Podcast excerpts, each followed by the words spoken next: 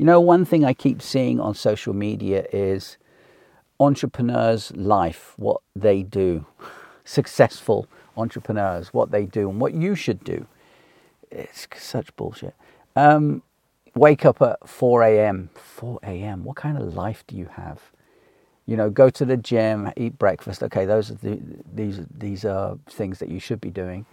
But waking up at 4 a.m. What kind of life do you really have? It's it's mind blowing, and it got me thinking about um, one of the jobs that I had. I was working freelance at a TV station, and um, the guy who hired me, who was the freelancer, blah blah blah. Anyway, he um, told me once. So the job was overnight. The job was week on, week off, so seven on, seven off.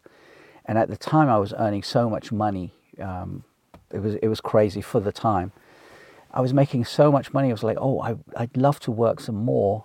Um, maybe get that third uh, week for the month and then I could save a lot of money and I can buy this and buy that, etc. So I asked him, Marcus, could I please have another week? And he calmly basically said no. He sat me down, kind of, and said, The reason why I want you to work week on and week off, you're earning more than enough money. The reason why I want you to work week on and week off is because I want you to enjoy your time while you're young.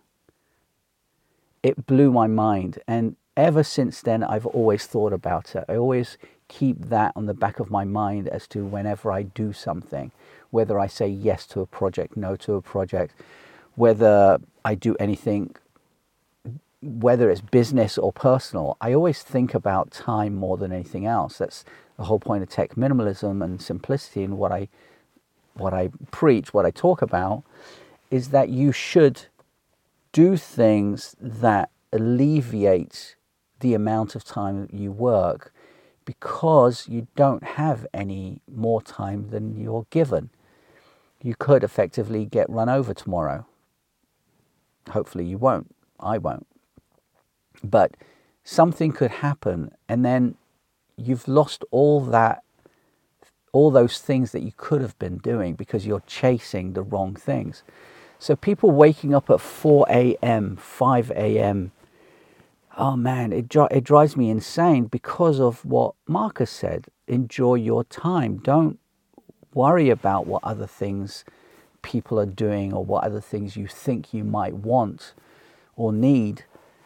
Go and enjoy your life. And it boggles my mind when I see all these Twitter posts, LinkedIn posts, specifically on LinkedIn, but posts in general about you know high profile entrepreneurs wake up at X and do Y and etc. etc. And it drives me insane. And I always go back to what Marcus said: you have one life, and I want you to enjoy it.